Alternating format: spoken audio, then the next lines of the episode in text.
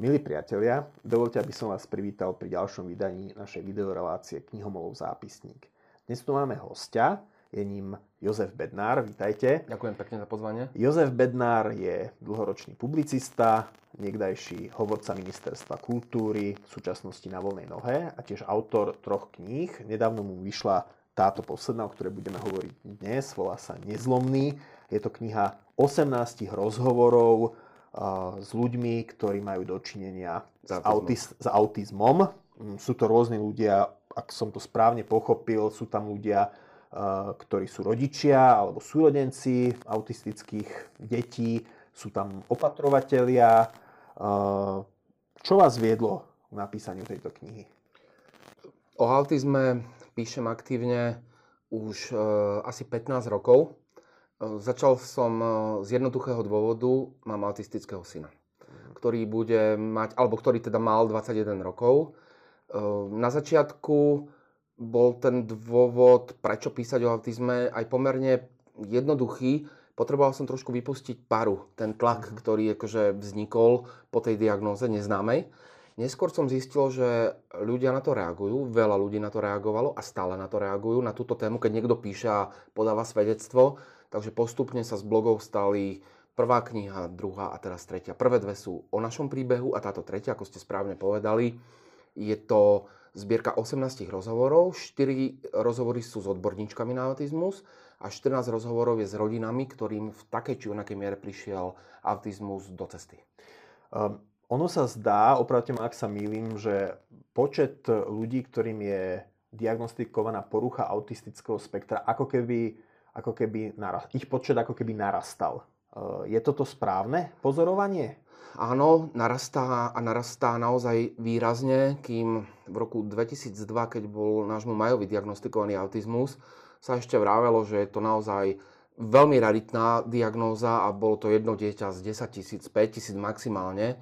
Tak teraz táto choroba, pretože ja o autizme hovorím ako o chorobe, ohrozuje už možno jedno dieťa zo 100, čo je veľké číslo. A čím to je, že to pribúda? Lebo tam sú, pokiaľ viem, aj otázniky, že čo to spôsobuje, aká kombinácia možno faktorov dedičných po faktory prostredia. Vie sa, čo vlastne tento nárast spôsobuje? Presne sa nevie. Sú to len hypotézy.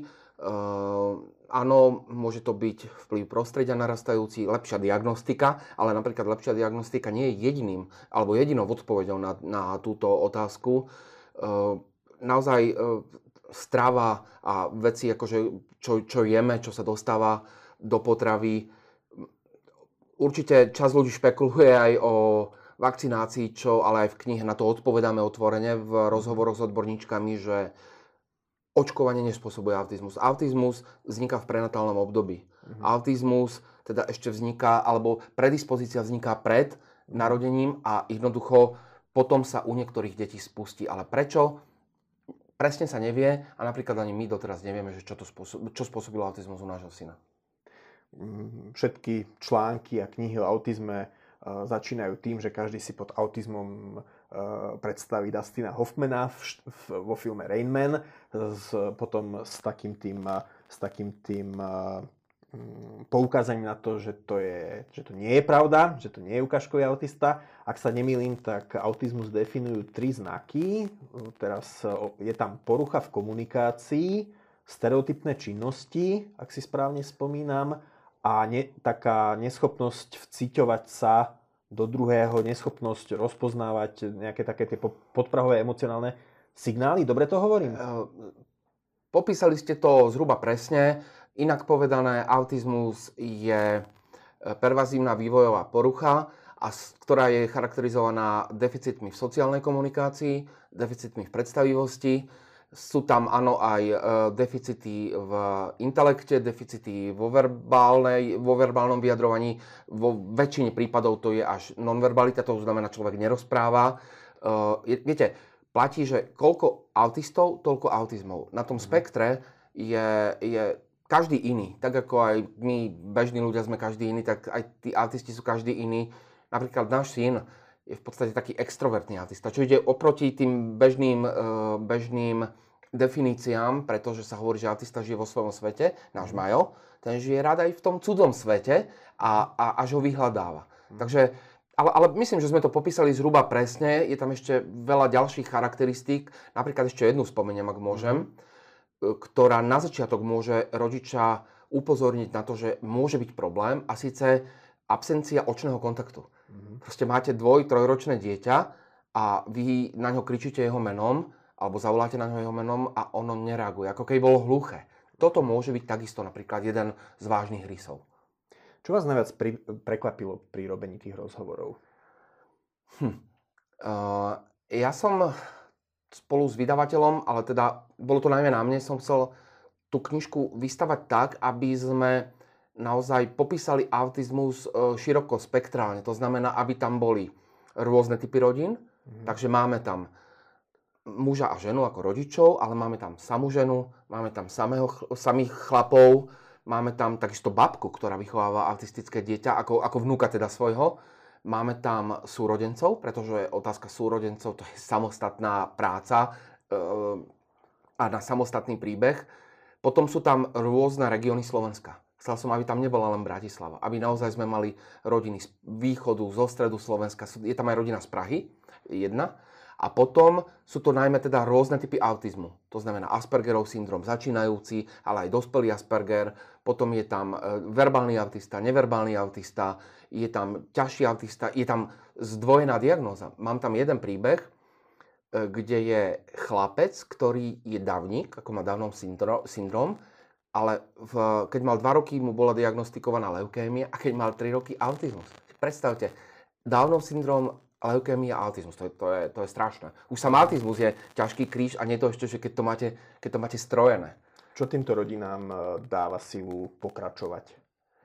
Je to naozaj zaujímavé a ja som to aj na iných fórach vravel, že ja keď som si vyberal rodiny, tak som si ich vyberal podľa tých charakteristík, ktoré som vám spomínal. A napríklad nezaujímalo ma, že či je niekto veriaci alebo neveriaci.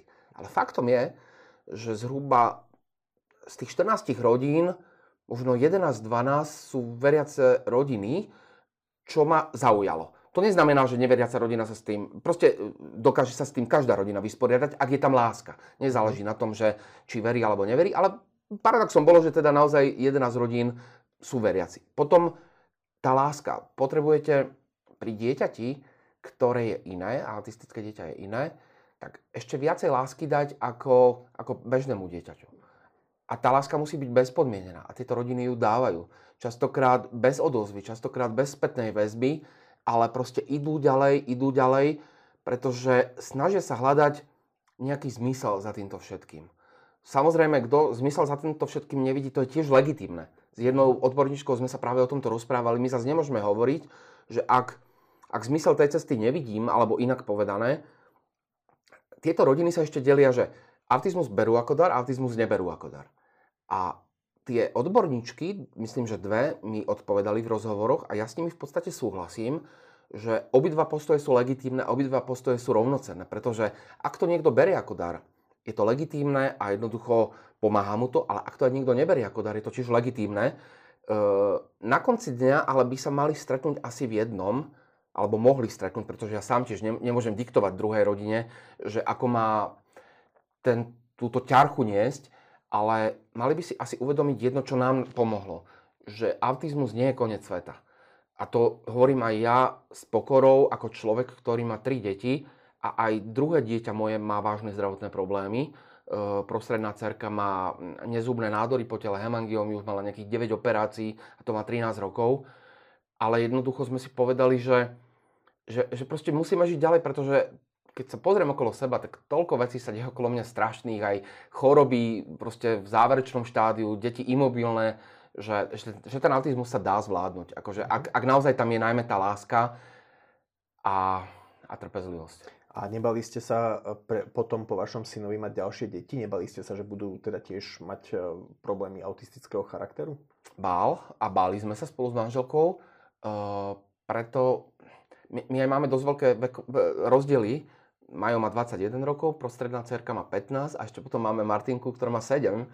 A špeciálne potom ešte sme sa báli, keď sa ukázalo, že aj Barbora má zdravotné problémy, tak keď sme čakali Martinku, tak sme naozaj konzultovali s doktormi, že či ten autizmus a tie nezubné nádory a cievne problémy, že či tam nie je nejaký súvis. No bolo nám povedané, že nie. Takže sme dúfali, verili, modlili sa a chvála Pánu Bohu, Martina ako posledná, najmladšia, mimo nejakých normálnych chorôb je v podstate zdravá. Ale báli sme sa opakovania autizmu, pretože občas sa to stáva. Poznám také rodiny, kde majú akože naozaj opakovaný autizmus. Ja osobne veľmi vítam tú knihu aj z toho dôvodu, že viem, že tieto rodiny nemajú takú podporu od spoločnosti, ako by potrebovali, že tie kapacity, či už diagnostické, alebo potom kapacity, ktoré nejakým spôsobom sú podporné, že učia tie rodiny, ako s tými deťmi pracovať, nie sú u nás zatiaľ veľmi rozvinuté, že aj na diagnostiku sa dlho čaká. Tým pádom tam pri autizme je veľmi dôležité, aby sa s deťmi začalo robiť už v tom najmenšom veku, aby sa nejakým spôsobom minimalizovali tie následky. Tak na druhej strane, keď sme písali v redakcii s kolegami posudky volebných programov pred tohtoročnými parlamentnými voľbami, tak všimol som si, že viaceré strany, aj tie, ktoré sú súčasťou súčasnej teda vládnej koalície, že teda dali do tých programov kapitoly, ktoré sa venovali autistom a autistickým rodinám. Čiže zdá sa, že minimálne rodičia autistických detí, že sa dávajú dokopy a snažia sa nejakým spôsobom tlačiť na politiku, aby si začala všímať ich problémy. Tak chcem sa spýtať, vidíte tú perspektívu na zlepšovanie? A čím vlastne najviac trpia rodičia, rodiny, ktoré majú autistické deti? Čo sú tie najväčšie výzvy, ktorým čelia? A spoločnosť by im mohla pomôcť? Ono, keď to porovnám s rokom 2002, tak aj v tejto oblasti sme ušli veľký kus cesty. V roku 2002 všetky tie zariadenia predškolské, školské, diagnostické ešte len vznikali. Takže vtedy naozaj aj tie terapie, ABA a ďalšie, jednoducho my sme naozaj v roku 2002 začínali na zelenej lúke aj rodičia a išli sme často intuitívne. Postupne sa situácia zlepšuje. Samozrejme, stále sa napríklad dlho čaká na diagnostiku. Napriek tomu, že je viacej tých diagnostických možností, napriek tomu, že myslím, že od februára 19 je zo zákona povinnosť, že pediater má robiť psychomotorické testy, verím, že sa správne odborne vyjadrujem, ročného dieťaťa a že tam už môže vidieť riziko, že môže ísť aj o autizmus a keď to riziko vidí, takže už v roku by mal poslať rodičov s dieťaťom na ďalšie vyšetrovanie. Tá diagnostika je úplný základ, pretože mimo Aspergerov, kde tá diagnostika môže byť aj neskôr, pretože ak tam nie je intelektuálny deficit, tak ťažko diagnostikovať takto v skorom veku, ale inak platí, že čím skoršia diagnostika, tak je asi väčšia šanca na progres. V našom prípade sa to tiež ako potvrdilo, Majo bol diagnostikovaný ešte pred 3. rokom. Platí už to, že je viacej možností v predškolských zariadeniach a školských. Existujú špecializované teda škôlky a školy a tam, kde neexistovali, tak tam rodičia, predstavte si, založili takéto škôlky a školy rodičia autistov. Je veľa už občianskych združení, ktoré sú veľmi činné v týchto veciach. Platí, že v každom veku autistického dieťaťa potrebujete niečo iné, takže keď je malé alebo je v školskom veku, tak potrebujete tie škôlky alebo školy. Neskôr potrebujete ho uplatiť na strednú školu, možno potrebujete voľnočasové aktivity. To, čo prierezovo potrebujete a čo tu chýba, v Čechách napríklad to sú tzv. Myslím, tiež verím, že sa dobre vyjadrím odborne, že odľahčovacie služby. Aby si rodičia mohli odpočinúť, aby v podstate štát zaplatil nejakých asistentov a ľudí, ktorí v podstate vám to dieťa zoberú minimálne na nejaké popoludne alebo na víkend a tí rodičia, aby mali nejaký time-out. Potom, keď máte dieťa autistické vo veku ako my, tak potom čo s ním ďalej po skončení školy, po skončení školskej dochádzky? Ak je to ťažší autizmus, ak je to naozaj že nízkofunkčný autizmus podľa tej starého rozdelenia, tak potrebujete zariadenia špeciálne, ktorých nie, alebo ak sú, tak tých miest pre autistov je minimálne zatiaľ. Keď hovoríme o nízkom a vysokofunkčnom autizme, vysokofunkčný autista je niekto, kto dokáže fungovať v spoločnosti a nízkofunkčný je ten, ktorý asi nedokáže. Ale ani vysokofunkčný nedokáže bez asistencie. Náš Majo je tzv. Vysokofunkčný autista, ale nedokázal by fungovať. To častokrát sa stretávam proste s názorom okolia, že alebo otázky, že teda čo by dokázal, nedokázal, či si napríklad dievča dokáže nájsť, ako bude fungovať v budúcnosti. Majo sa pohybuje na spodnej hranici intelektovej, to znamená, je to tak ako vo Forrestovi, keď proste lavíroval ten Forrest v podstate, že spadal chvíľku do tej mentálnej retardácie alebo postihnutia, chvíľku bol nad, tak aj my takto pohybujeme. Majo nikdy nebude môcť fungovať samostatne, napriek tomu, že sa snažíme aj my, aj on. A preto, ale o to viac sme radi, že napríklad nám sa podarilo pre neho nájsť aspoň čiastočné pracovné uplatnenie. Firmu nebudem menovať, ale Majo dvakrát do týždňa po 2 hodiny v spolupráci so zdravým kolegom predáva zubné kevky. A proste recykluje ich, venuje sa týmto veciam, bol vyškolený špeciálne na Mokrohajskej a proste táto firma postupne, Majo bol ako taký predvoj, už zamestnáva autistov alebo ľudí s Downovým syndromom alebo teda s ďalším nejakým typom mentálneho postihnutia aj v iných častiach Slovenska. Je to síce len 2 hodiny, dvakrát do týždňa po 2 hodiny, ale je to neskutočná pomoc a nie pre nás ako rodičov, aj keď aj pre nás, ale najmä pre toho syna, pretože on má oveľa väčší zmysel života, hĺbší. Cíti sa byť užitočný. Má prečo vstať. Akože je to naozaj pre neho neskutočný motivátor, akože toto vedomie, že má kam chodiť do práce, že tam áno, pomáha druhým, že tam má svoju úlohu, že ju zvládne. Potom sú napríklad ešte, akože bolo by treba, aby tieto deti mali možnosti voľnočasové, nejaké širšie. Ja poviem 2 veci, ktoré robí Majo a tiež mu veľmi pomohli. Venuje sa spoločenskému tancu. A keďže je to voľnočasová aktivita, tam si dovolím povedať aj meno toho klubu, lebo možno aj druhí rodičia by sa tam obrátili. Je to TKDňUP, tam tancujú vozičkári a mentálne postihnutí.